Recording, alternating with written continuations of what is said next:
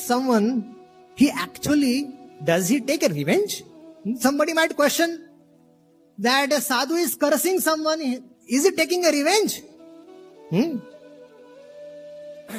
Actually, he does not take a revenge. Hmm? Neither they are they are not in the modes of material nature. Sadhus, the pure devotees of the Lord, the Mahamunis, they are not in the modes of material nature. And they are in complete knowledge.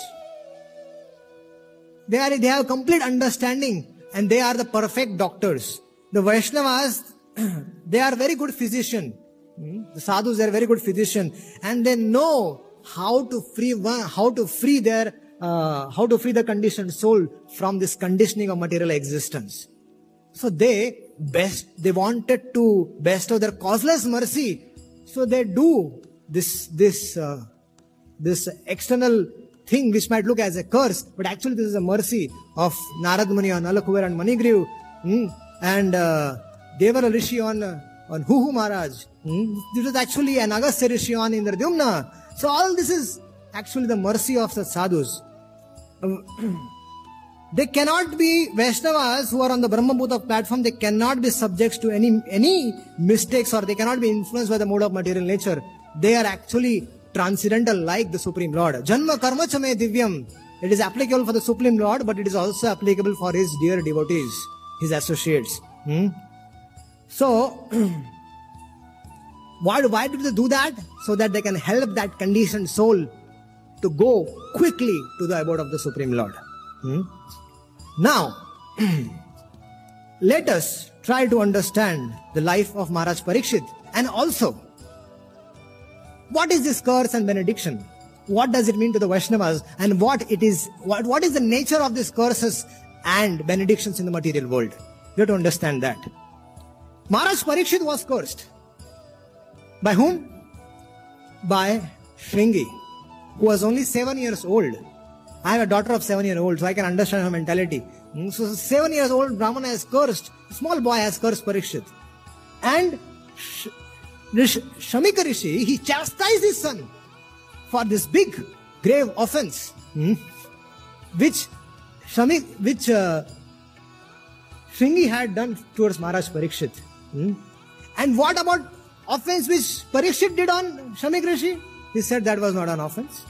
He was saying to himself, this was not an offense. Hmm? You can read Srimad Bhagavatam, it says that he's saying that it was not an offense. He's saying that it is our duty to take care of personalities like Maharaj Parikshit. He is a king, he is a Kshatriya, he is our, he was, he is our master, so it is natural duty of ours to take care of our, our kings. And especially when he is, he is Rajarshi, and that too he is Maharaj Parikshit.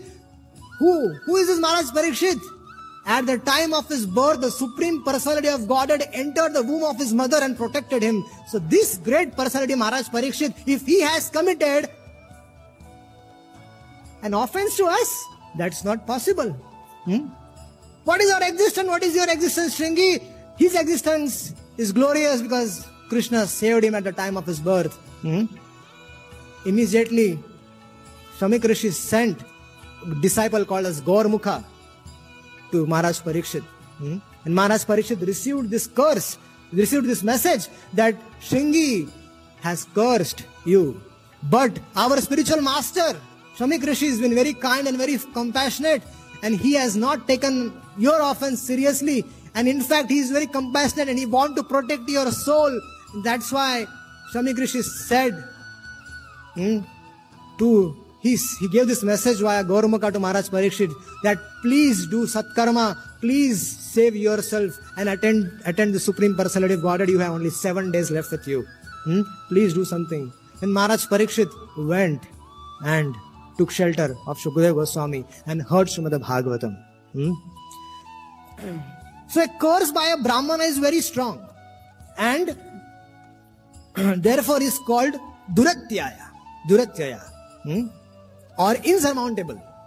It is uh, Maharaj Parikshit, although he was qualified enough, Chitraketu Maharaj also was qualified enough. Maharaj Indradyumna was also qualified enough to do what? To counteract that curse or to nullify that curse, but they did not do that. They accept it as the will of the Supreme Lord. Hmm? and as a Lord, because this Brahmana's curse is insurmountable, hmm, the Lord states in the Bhagavad Gita that the st- stringent laws of the nature are unsurmountable. Similarly, if the curse is uttered by a Brahmana, that curse is also unsurmountable, ins- insurmountable. But Bhagavad Gita also says that the curses of the or benedictions of the material world are, after all, material creations only. Hmm? Chaitanya Charitamrit confirms that which is accepted in the material world to be a benediction and that which is taken to be a curse are both the, on the same platform. What are the, what is the same platform? They are both material. Hmm? To get out of this material contamination, what should one do? One should take shelter of the Supreme Personality of Godhead as recommended in the Bhagavad Gita. Hmm?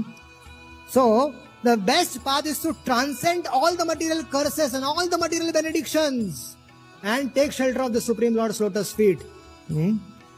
Persons who have taken shelter of Krishna are always peaceful. They are never cursed by anyone, neither they do curse anyone. Hmm?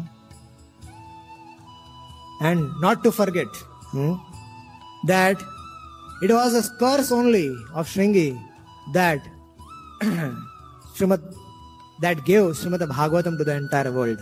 Hmm? What was the benediction? What was the uh, benefit of Stringi cursing Maharaj Parikshit?